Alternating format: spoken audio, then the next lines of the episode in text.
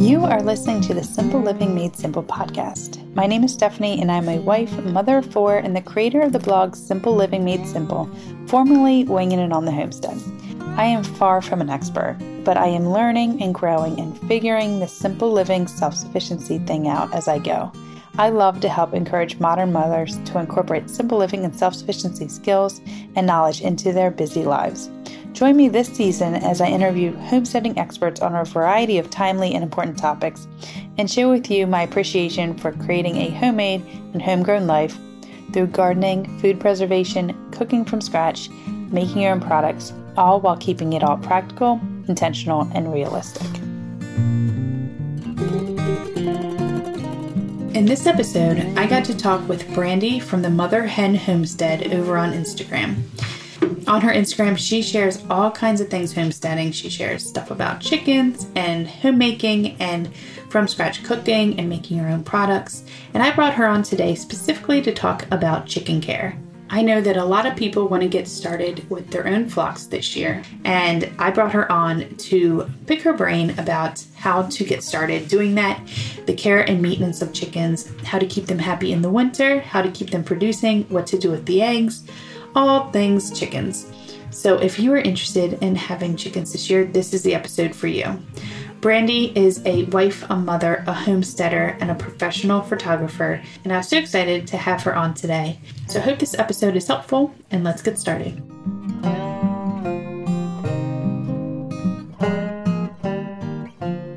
Hey guys, welcome back to the Simple Living Made Simple podcast. I am really excited today because I am here with Brandy from the Mother Hen Homestead, and we are talking today about chickens.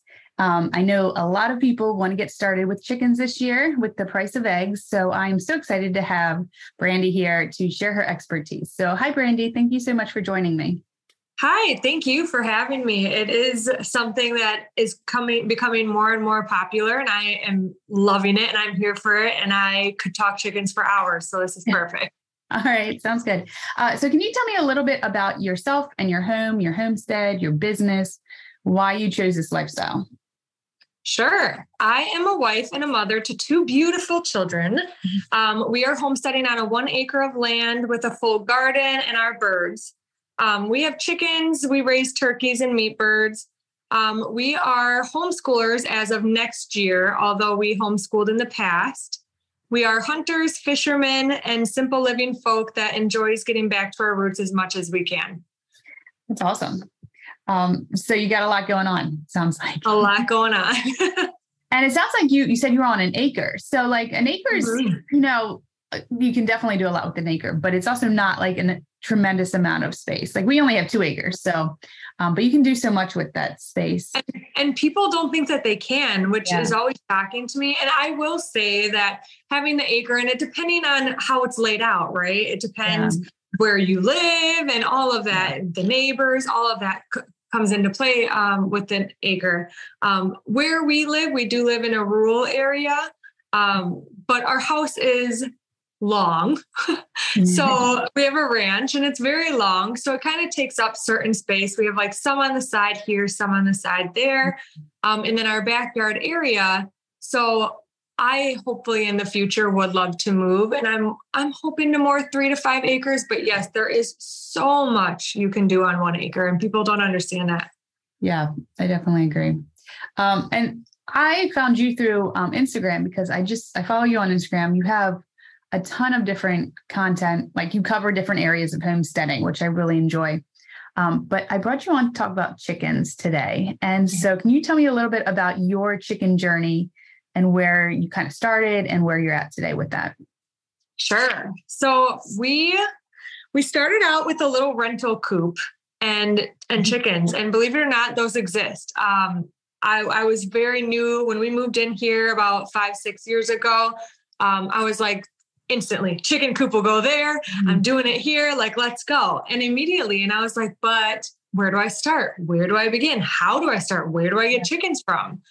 And they have this little rental that I I loved. And so I I just for those that don't know what they're getting into and mm-hmm. what to expect, it's a great way to go about it. um, one thing led um, to the other, and we ended up with chickens, ducks, raising our own meat, birds, and all sorts yeah. of stuff. That's awesome. So you have do you house the chickens and the ducks together? Because I've heard yes. that they can like they can be mean to each other. I don't know if that's true or not. I want to do ducks, but I have heard that they can like not get along necessarily. Is that something you found or? Um, the only thing that I have found is if you're having ducks with hens, is that if you have a male duck, so a drake, and you don't have enough hens for him, his own duck, female mm-hmm. ducks, yeah. um, he will try to go after the chickens. which yeah. It hasn't been an issue for us. Mm-hmm. Um, he has, you know, certain times of the year he gets more hyped up, so he'll go after the hens and stuff. But they're much faster than ducks. They can jump. They can. Yeah. We have roosting poles. Like it's not been a problem. So yeah, we we've had we actually raised them from babies together, and and it has never been a problem for us. Yeah, yeah, I'm definitely interested in adding some ducks. I haven't mm-hmm. looked too much into it though, so we'll see. Do you now you um eat the eggs, or what do you do? Like, yep. So I didn't know uh, one of them was going to be a male. You know, go yeah. figure. um, the the females they lay the eggs, and duck eggs are actually more nutritious than chicken eggs, and they're much larger. Um, so and they they lay just as just as many as the chicken. Wow. So it's been a great mixture of both. That's really cool. Um, so I'm sure you've seen like a lot of people interested in getting chickens this year with like the high cost of eggs and all that kind of stuff. Um, what would you say? Like, and I've heard even people just saying, I just want to start with, with six, which I've found that most places won't let you buy less than six per se. You know, I went in, I had, um, I have, I have like 14 now. I still, I'm kind of addicted, so I want to keep adding, but, um, uh, I had, I started with eight and then I had, I added six and I was really just going to add another two or three. And then I found out that they wouldn't let me buy less than six at a time. So even if they just want to start with six, um, what would their first couple months look like if they get chicks this spring? Could you kind of walk us through through that? Yeah. So my setup and how I do things um, is I have 15 chicks coming in um, in spring in, in mid-April. So what I do is I set up a dog crate actually because you do not need to buy all these fancy things. Yeah. That it's not needed. A dog crate works, a tote, a large tote works. I've done that in the past. Yeah. So I set my dog crate. Um, I put large pine shavings down, so some cardboard and large pine shavings because mm-hmm. chicks will tend to want to eat those small yeah. pieces. So make sure it's mm-hmm. large or straw. Um, I put up a heat lamp in there and I keep them in my garage. I used to keep them in my basement because my kids love them.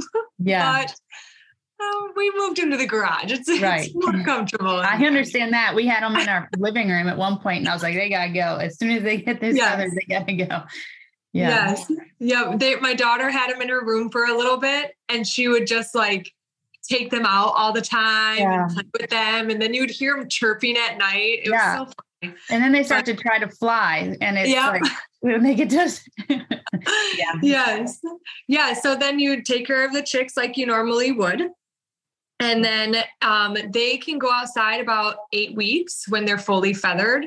Mm-hmm. And depending on the weather. So it depends where you live again. Um, Here, I usually will bring them, if I get them April, they will be out by end of May, June, because it's warm here by then. Um, so what I do, and I have a separate coop, and I recommend everybody have two coops.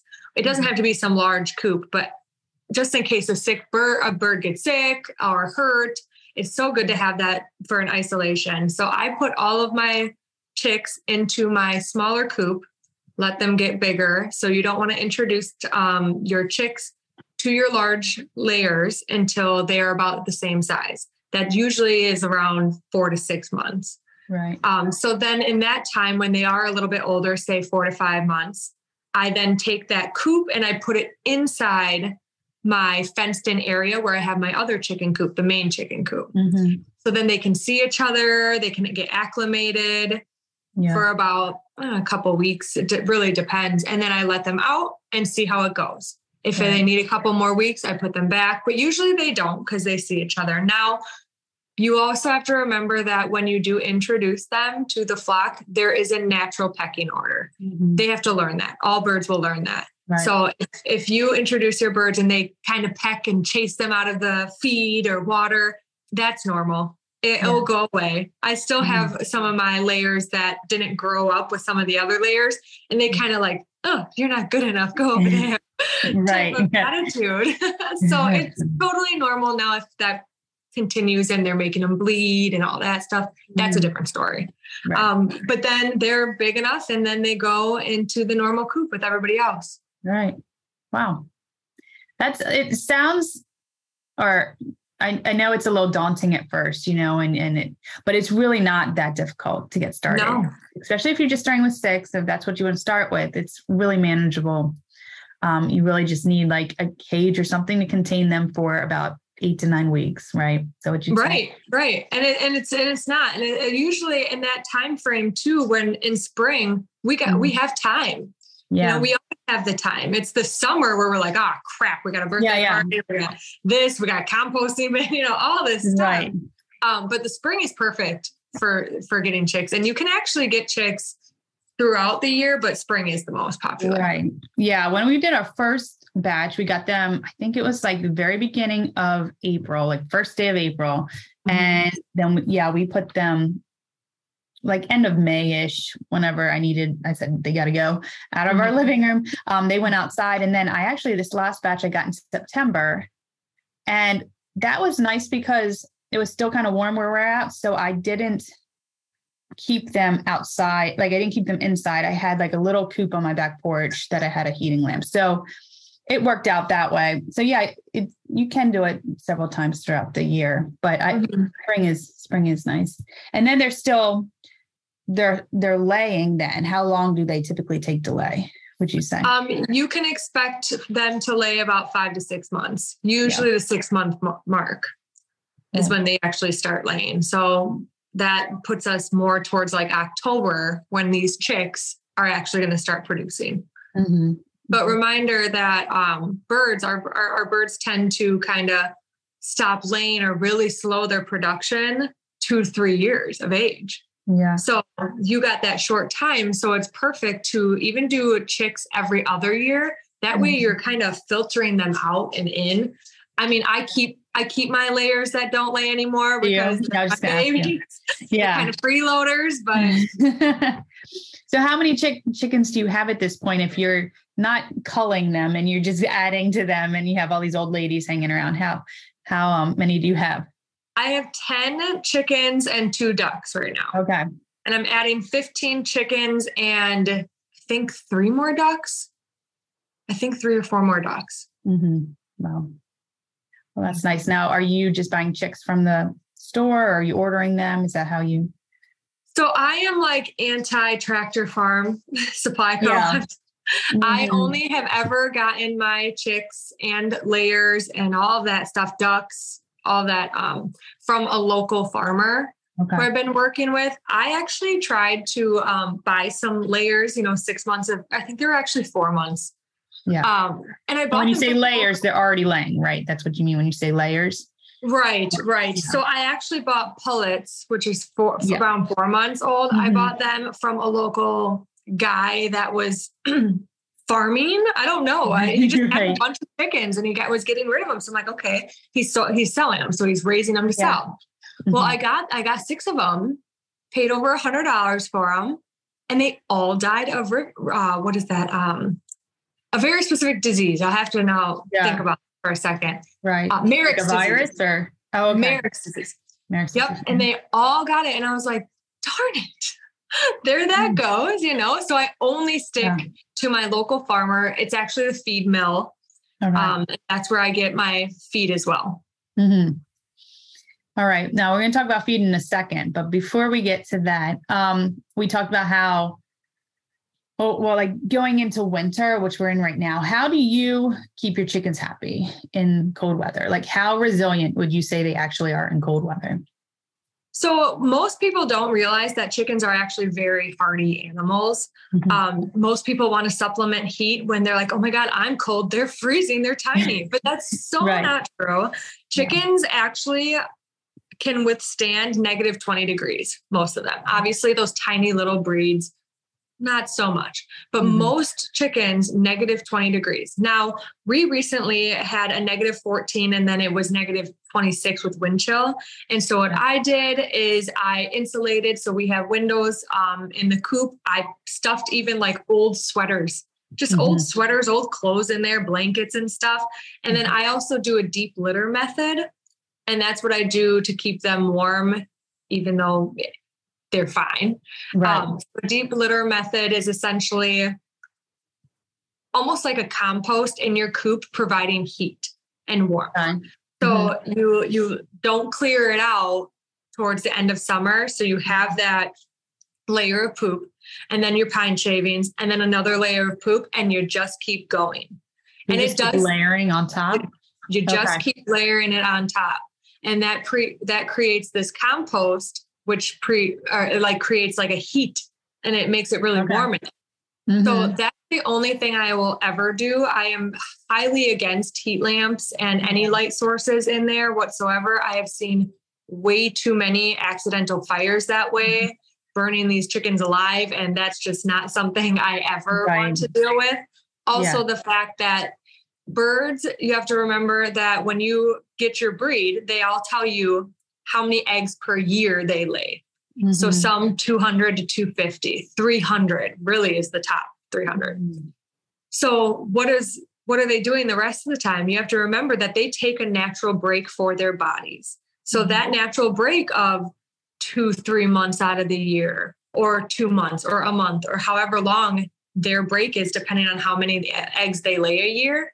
Mm-hmm. They need that for their body to produce the optimal amount of eggs for you, right? And the natural and the nutrients and the health of the chicken and the bird. Yeah. So I don't do any supplementing light. They take their break. They, they deserve it. They deserve right. their break.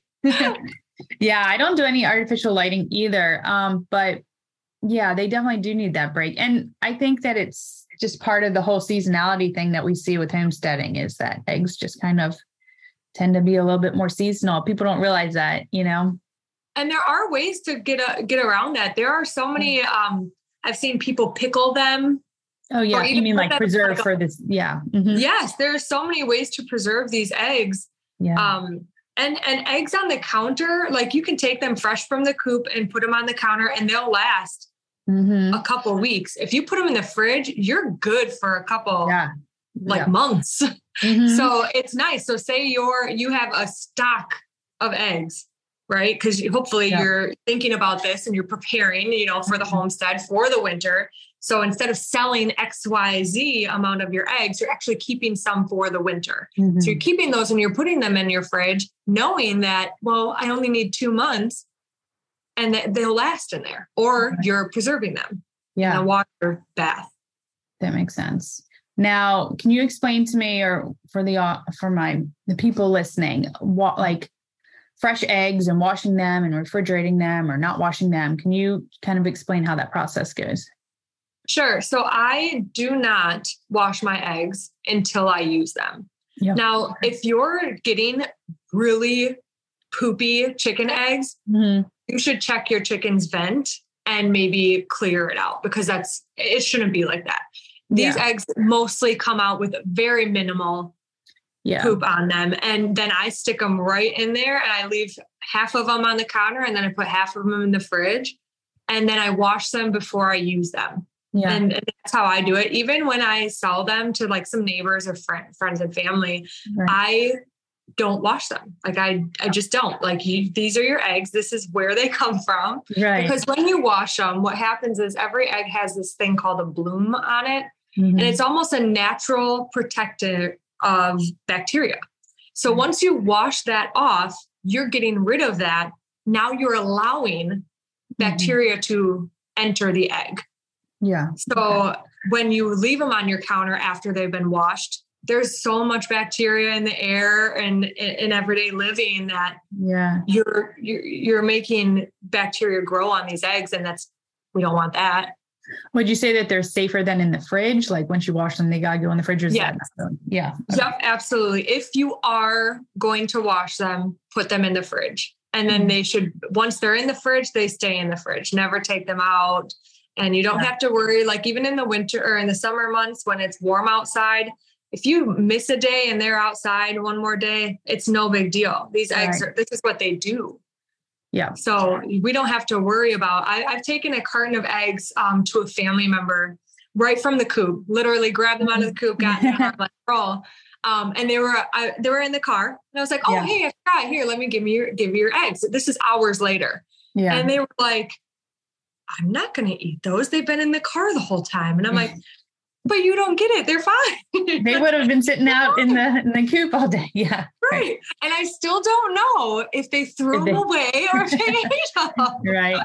It's so interesting. I mean, and it's I mean, before I got into this, I was the same way, just not really realizing how, you know, where food comes from, how how it works, you know. But um now how do you handle frozen eggs? Because that's kind of something I'm dealing with now. And it's like, you know what I mean? When you go out to the coop yeah. and they're frozen, are they like no good? How do you do you just test them? Because I've kind of just been testing them before I even eat them, um, or tossing them if I really don't know. But yeah, so I I often do not get frozen eggs. My really? kids, my daughter spends like an hour a day out there. She loves the chicken. she, gets, she gets them as soon as they drop. Oh, always. She will yeah. be there catching them as they drop. Like she is right. She is the crazy chicken lady, and I'm yeah. proud of her. Um, so I don't often have that problem. Mm. Now, um, I have a few have had a few that have been frozen and you're like, oh crap. So yeah. most of the time, what I do is I'll take it inside, yeah. I'll put it in a pan and I'll kind of mush it all up and make it warm. And then yeah. I give it right back to them. But yeah, that's kind of what I do. I just chuck it back in there if I really yep. don't, you know, if, I, if there's any questions. But or if I'm super busy, I take it and I just chuck it, and then I know some other animal's going to eat it. Yeah. yeah. So you don't even bother with it then at that point. No. Yeah. That makes sense. Um, for those just starting, uh, could you kind of talk about like what free ranging chickens are, what that means, the benefits of the challenges, how you kind of navigate that with your flock? So uh, we do free free range our chickens. Now, when you do do that, you have to understand that there can be a loss yeah with, with, a homestead you will have loss and and that is part of the process that is part of respecting the animal so much more um, so we let our ch- chickens free range now what we do is we have two dogs so luckily they don't come up to the house but we used to have only one dog and he loved the chickens so it was no big deal they were never scared of them so we would have the chickens come up to our house walk all the way around the house and just destroy any plants we had. Oh yeah. So that's you know that's the difference between the ch- chickens and the ducks is ducks don't scratch like chickens do. They have more what feed. Mm-hmm. Um, so the chickens they just destroy any landscaping that you oh, have. Yeah, definitely. So now we have a very large fenced in area. Um, and we open the gate in the summertime and it's right next to the garden that is also fenced in and gate closed because they will destroy your yeah. Um, and we just have a nice back area over there that the dogs don't go over. Right. They have like fencing and stuff. So they can't get over there. So we free range and they they they have their way around our land. Mm-hmm. They just naturally don't come up to the house because of the dogs. And they naturally usually will stay around that area. Mm-hmm. They don't go very far because they know they're predators. Right. They've been, they've been prey their entire lives. So mm-hmm they they hear a, bird a hawk noise and they are all running i'm sure we've all seen it yeah they all just book it and you're like what's going on so sometimes they'll go like right across my street to my neighbor's yard mm-hmm. and they hide under some pines and that's it and then so, they come back and then they come right back yep yeah. and remember they they naturally know the sun setting and everything mm-hmm. so they'll come back i will say that i with free ranging i have had a few that roost in the trees.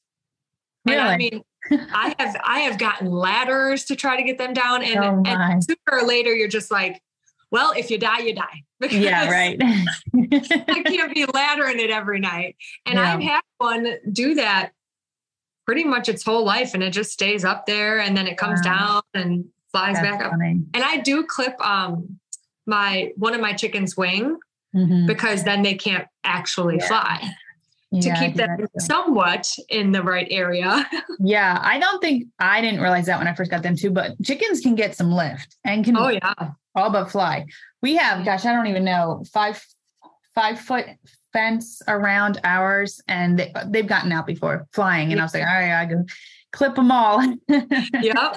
Yep. Yeah it is interesting. Like after I clip them and then I see one out, I'm like, well, how the heck did you get out, little Houdini? And yeah. you'll see like they're they're smarter than you think. They'll like yeah. use the roosting pole here, then they'll jump on the edge, and it's just yeah, they're a hoot. But yeah. so you'd say that you free. So I always wonder this too, and this is probably one of the most difficult things I've had with chickens is um, being able to have them free range without um, really free ranging them. You know what I mean? Um, mm-hmm. we have a pretty big run. I mean, it's definitely sufficient, but they've torn it down, you know, yeah. to all but mud and, and roots. Mm-hmm. So they're not getting that nice fresh grass or anything. Right. Um, so I want to free range them into my other areas, but I don't necessarily have the fencing infrastructure in place for that. So that's kind of a struggle I'm trying to work with. Plus, like right off, right off of the um where the run is is like our driveway. So then they could go over the driveway. So it's some, some, things that we have to like navigate through. But I have um, the best solution for you. Okay. Have you heard of a grazing box? Like a tractor? So a grazing box is essentially almost like a small garden bed. A couple two okay. by fours, some netting on top, and you're good. Make sure it's wire mm-hmm. netting because they'll go up there. So what you do yeah. is you build this little box, super easy with any leftover wood that you might have. Yeah. Um, you put soil in there, and this is in the chicken coop run. You in put the, the soil in there. Uh-huh. And you lay some seeds in there. We've done lettuce, we do carrots, you know, sometimes like their, own, like their own garden box, their own little garden. And so what happens is the the lettuce or alfalfa seed or whatever you're growing in there, mm-hmm. it comes up through the little um, holes in the graded um, netting that you used, the metal okay. wire mm-hmm. netting that you used. And so they can't dig at the roots. So nice. it just keeps growing. So, so they just like lawn mowing yep. it off the top. They just keep grazing. So that's brilliant. And keeps I'm gonna be doing that. yep. Yeah, I I have one in there now, and this year I'm gonna add two more. Wow. So that if there is a day where okay we're going to be gone all day yeah. and i just don't feel comfortable with them free ranging because we do have predators and we have massive amount of hawks then i'll just i, I feel good that they're getting all that fresh grass or mm-hmm. Lettuce or whatever it is yeah that's brilliant well thank you for that because i will be doing that this this spring you bet yeah awesome all right. So for people with chickens, myself included, um, we're looking to maybe change from a national brand of food, like you had said that you buy all your feed locally, um, it's, and less processed. Like I'm trying to get away from the national brands and all the processed stuff. So what do you feed your chickens? And if I'm looking for like a local feed, or maybe I'm looking to make my own, what am I looking for in a quality chicken feed? That is a good question. So right now, and for the years I've had the chickens, I have been feeding an organic premium layer from my local feed mill. Mm-hmm. And this is because when you go to the store, you usually get free range organic eggs, right? Like that's like w- what we want. Right. So when you're not feeding your hens the organic premium layer feed, you're essentially not getting that quality of egg. Mm-hmm. So what you eat is what you get. So we do the um, organic premium layer, but this year my goal is to make my own feed. I've seen a lot of different type of recipes, but things like wheat, barley, corn, um, things like that. We also do give a ton of scraps. Yeah. So I often like pretty much on a daily basis will give them all veggie scraps or fruit scraps um, especially in the summer and anything from the garden. And then when you free range too, they're getting all the protein, the grass, the bugs. So you mm-hmm. can limit your feed a great deal. Now I will say this, the the organic premium layer feed or any feed that you're going to do, it gets expensive, right? Like mm-hmm. it's yeah. it's a lot. So what I do is it's called fermenting. So I take a scoop of my feed and I put it in a big mason jar and I put it in there and I fill it with water. You know, you leave a couple inches on the head and you leave it for a couple days and it ferments. So it, it it absorbs all the water and then it is mm-hmm. almost like like an oatmeal, pretty much the oatmeal consistency when you when you cook it, right? Right. And you bring it out there. Now, not only is this easier for chickens to digest, it's healthier for them, and it spreads that amount of feed so much wider. So mm. that one cup, well, when I go dry feed them, it's like three, four cups yeah. to all these birds. But when you mm-hmm. do it like this, it, it it expands so much yeah. that you can get by with way little. And you can just do that with your pellets or your crumbles yep. or whatever it is. Pellets, yep, whatever you use. Nice. You can even do that with your own feed as well if you make it. Like I've seen people do it with the barley and the corn and all that stuff. Yeah. Awesome. Yeah, but I will be um, making my own feed this year and I will be definitely sharing that on my Instagram. So, yeah, I'll be looking for that. Because that um that looks that sounds like something I want to start doing for sure. Any little place I can start doing things myself, I'm gonna this right. year, the year to do it. Um all right. So being a homesteader and being self-sufficient requires a certain level of discipline. Uh, so can you tell me what uh, what that looks like for you? I am a huge notes person. I have a ton of notes, notes everywhere, notes on top of notes. Yeah. Um, so I'm a huge notes person and I, I like to do a plan. I like to have a plan. I like to have a plan of, okay, well, this month it's it's starting your seedlings. Then this month it's okay, we need to start thinking highly about when we get our chicks, where is it going to be set up? Do we have everything we need? Or are we going to have to supplement it out? Or whatever the case is, did, mm-hmm. did the light break?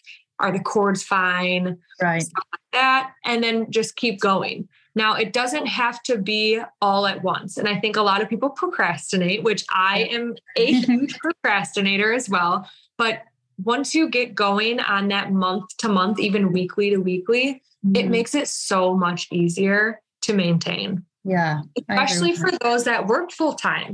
I don't mm-hmm. know how people do it that work full time that that don't schedule this stuff out or that don't use a journal or a planner.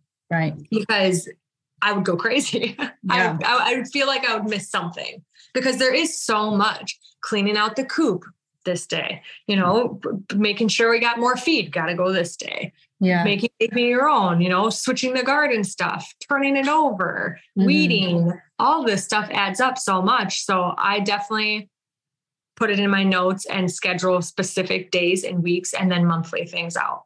That makes sense. That's a great tip. Um, and I think that just uh, for me, this was hard to get a handle on. I still, I'm still working on uh, perfecting it, obviously, but um, just the seasonality of a homestead or living, you know, with the seasons basically uh, lends itself to that. You know, like you don't have to do everything all at once, but until you get the hang of that and you understand that it's like cyclical and seasonal, it can be overwhelming, I think, because you naturally people that do this want to do everything, want to learn everything, yeah. want to do everything at once, you know. That's yeah. why I always suggest starting, just starting. Like everybody's like, well, I, am going to wait for this, or maybe next year, or whatever. Just yeah. jump in. Just jump in. Have a small, tiny little garden. It could be three vegetables, but you started. Right. It could be, okay, I'm going to add four chickens. Good to go. You're good. Mm-hmm. Just manage that. Maybe you're not doing chicks. Maybe you prefer, I just don't have the time. I just, I'm not sure. How about I just get them layers? Yeah. Get some layers. That's cuts out the whole lot of time and effort. Now you just have straight layers. There mm-hmm. are ways to go around it, or even household making your own household products. Mm-hmm. You know, everybody wants to slow down and think about what's going into their food and what's going into their skin and their air and all of this. That's what us homesteaders are. We we are trying to find ways to be self-sufficient everywhere. Yeah. So my thing was I started making my own soap. Mm-hmm. Well, then it turned into, well, I can make my own skincare. I can make my own moisturizer. I can make yeah. my own shampoo, my own my own liquid hand soap. Why the heck not? Right. You know, and I just kept going. It was one yeah. thing at a time. It was, okay, I'm going to concentrate on sourdough, which yeah. is a science in itself. So right. I was like, okay, I'm going to, I'm going to designate this for this.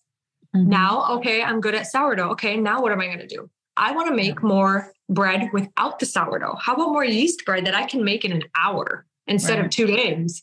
Yeah. So I learned that, you know, and it's just breaking it down one by one, having that goal for yourself, even if it takes you all year. You yeah. you live on this earth for how many years? 70 plus? You take one year each thing and you were going to be a master self-sufficienter by the end of it. Mm-hmm. And then you get to pass that down generations and generations. Yeah. And you're golden. It really is empowering and exciting, I think. A lot of people just need to get started. So if they're starting with chickens this year, what should they be doing right now? Because this we're recording this like the second week of February and it's probably going to be aired in a week or so. So what could they be doing right now? Okay. Chickens. So right now they should have already made a list of the breeds that they want and sent it to their local farmer. So that's how I do it. I actually, in January, I made my list because most local farmers will say, okay, we're putting in our orders. What do you got? Yeah. So talking to your local farmer or local feed mill or local chicken supplier, chick supplier, mm-hmm. whatever the case is for you, um, talking to them and asking them, hey, when do you need this by? mm-hmm. or at least having breeds in mind. So, right now, if you're listening to this and you're like, oh crap, am I behind? You sit down and you, with a pen and paper, and make a list. Google, Google what are the best breeds for if you want pretty eggs, or if you just want the production eggs, or if you want really hardy birds. You make the list on just say five, 5 mm-hmm. birds. Now I got 15 going on and I did a bunch of different ones. So I was like, well, oh, that I, I pretty. How can I say no? That one's too cute. Okay, I'm taking it all. Give me one of each. yes, I almost did. So I, uh, I would suggest making that breed list. Now, if you have your breed list and you are already got your breed list to your local supplier, mm-hmm. awesome, mm-hmm. great. Now, what you need to be doing is thinking about your setup. Go and check your inventory. Do you have this, this, this, and this?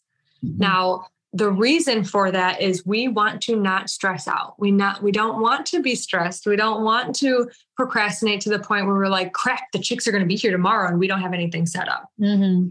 Because the home the homesteading shouldn't be stressful. It should be yeah. Simple living, easy going, mm-hmm. stress free. Um, so I like to, like I said, make the list, make sure I have everything, check them off because you know how good you feel when you just check something off or you put a strike through it. I'm like, yes. Sometimes I'll write something down that I already did. Oh my gosh, I just to strike it off. I have to give myself credit for this because I yes, yes, absolutely. Yeah. Awesome. Well, that's great. And um, yeah, because we definitely jumped right in. It would have been less less stressful if I planned it, but then again, you know, you get you get it done. So I, but I agree. We it's still early enough that you can make some plans now and and relieve some of your your stress come April or whenever you get those chicks. Well, even if you're not doing chicks, like I said, if you're like, well, you know what, I'm just not doing chicks, still make that list of the breeds yeah. you want. Contact mm-hmm. a few farmers, contact a few people. I know I know people in chicken groups and stuff on social media. Yeah. Contact the people that you trust and set up like, okay, I want this, this, and this. Would you have this available? What would you have available? So then when the time comes, come April, May, June, July, any month, you can get them.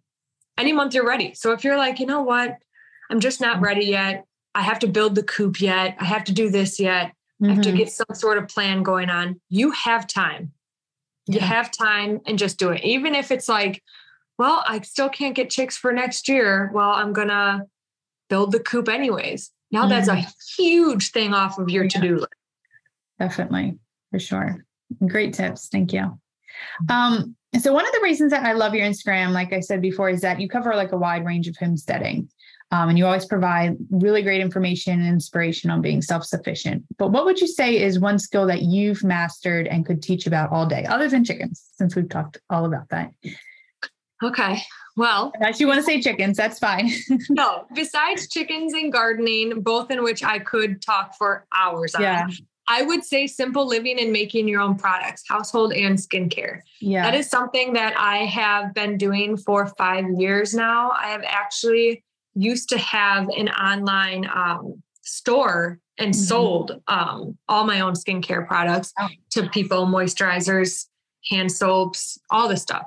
Um, and I loved it, but then it got way too big. And I was like, yeah. oh my gosh, I'm homeschooling my kids and I'm trying to make all this stuff. This is not going to go well. Right. So I then I just took a step back and did it just for my family. Um, and I'm starting to get back into it. I actually just released uh, a uh, hundred per, or 100% grass fed um, beef tallow moisturizer for your face mm. and body. And I kind of tested the waters on social media. I'm like, would you guys be interested in this? And yeah. well, I've sold like 40 of them. So wow, that's great. So now it's on my Etsy shop for good because I like making it mm-hmm. and I love it, it just it, it, all worked out for me in this time. Um, so I would definitely say household and skincare products. It's a lot easier than you think. Yeah. So much easier than you think. Um, and they're so much better for you.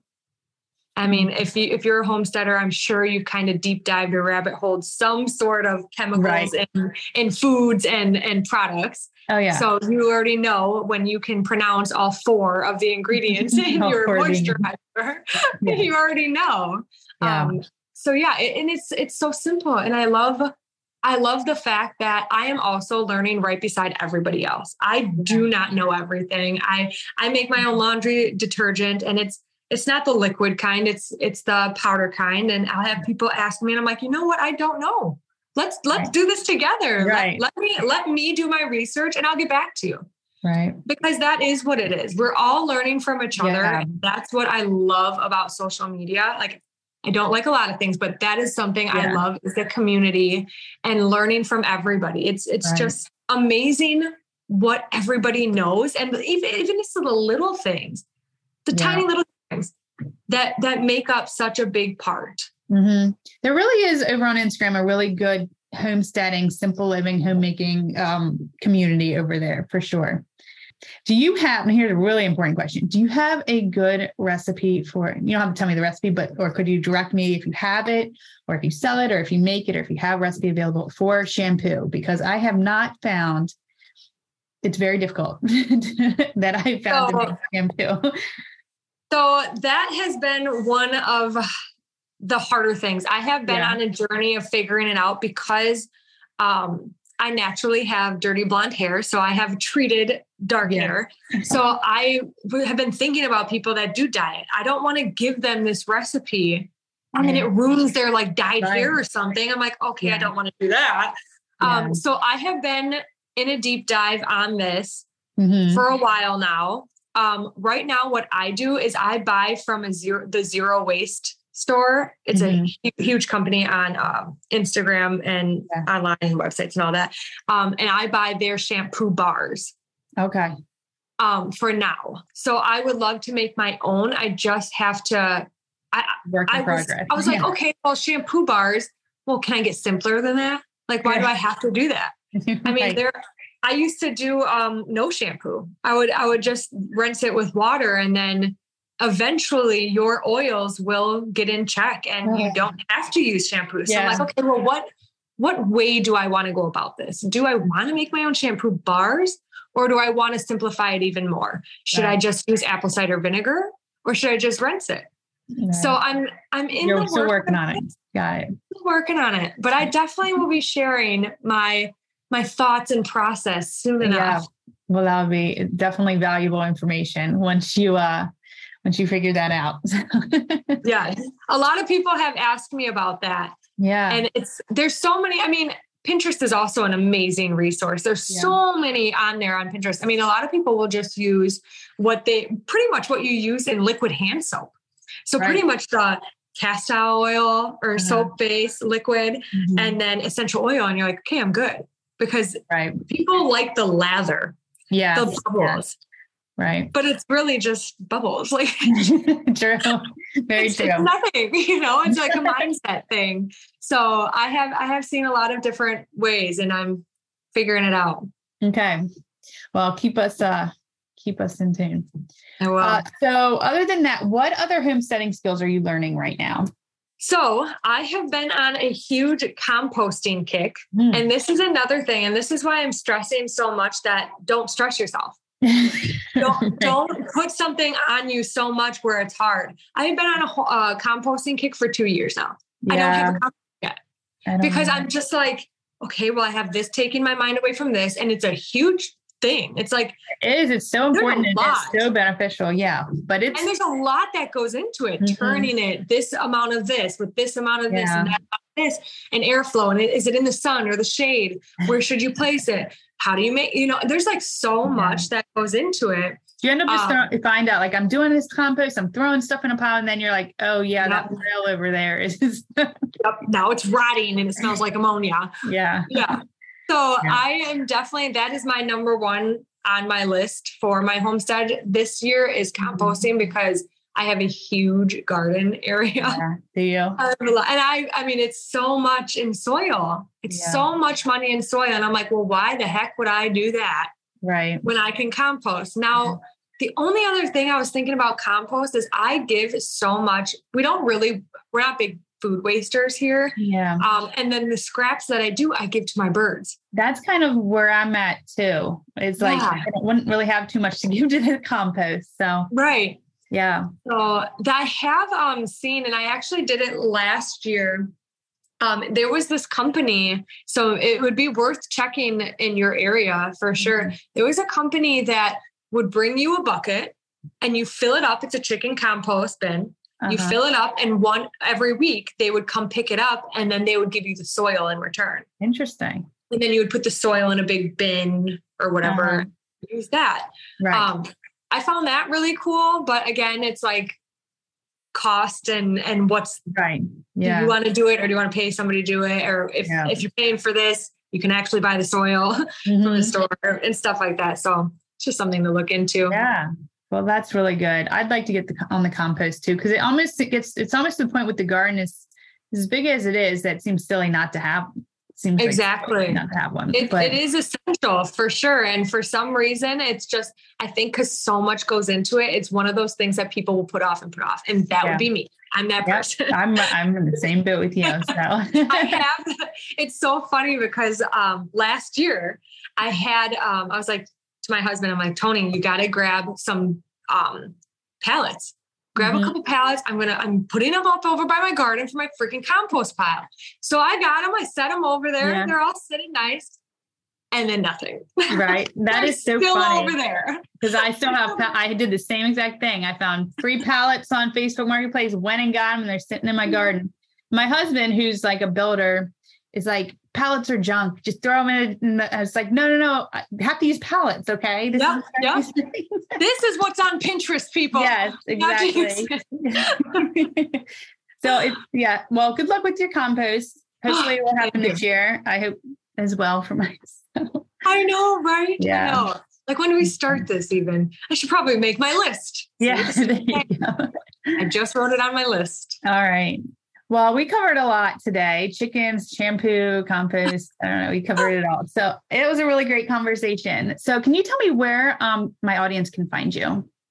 Yeah, um, mostly on Instagram at Mother Hens Homestead. Mm-hmm. I share everything over there. I am an open book over there. I engage with all my followers. If you message me, I will message you back. Yeah. Um, I love, like I said, learning alongside you. So when people ask me questions, we can figure it out together. Um, so that's pretty much where I'm at. And everything, um, if you're interested in learning how to make your own products or wanting to even buy some, all of that is in the link in my bio. Okay. I'll link to everything your Etsy shop and your Instagram and all that. Good stuff. Awesome. All right. Well, thank you so much for joining me. Thanks for having me. I, like I said, I love talking about this, so I appreciate being able to get some off my chest here. Yeah, absolutely. All right. Well, thanks so much. Thank you for listening to this episode of the Simple Living Made Simple podcast. I have a brand new guide out that is just perfect for this time of year. The Ultimate Fruit and Vegetable Seasonal Guide is now available and you can grab it for free at www.savemyveggies.com. If you are like me, you have thrown away produce that you just never got a chance to use. I used to do this all the time. Especially this time of year, as my harvest starts coming in, it can be difficult to properly store everything and make sure I either preserve it in time or use it up. That's why I created this guide. This guide has everything you need to stop wasting fruits and vegetables that you either grow yourself or purchase at the store. Learn how to properly store 25 plus fruits and vegetables to help them stay fresher longer. This guide also includes a month by month seasonal timeline so you know when to stock up on inexpensive and high quality fruits and vegetables to save you time and money. Again, you can grab that free guide at www.savemyveggies.com. As always, if you have any questions, want gardening advice, or have a topic suggestion for the podcast, please email me at info at wingingitonthehomestead.com.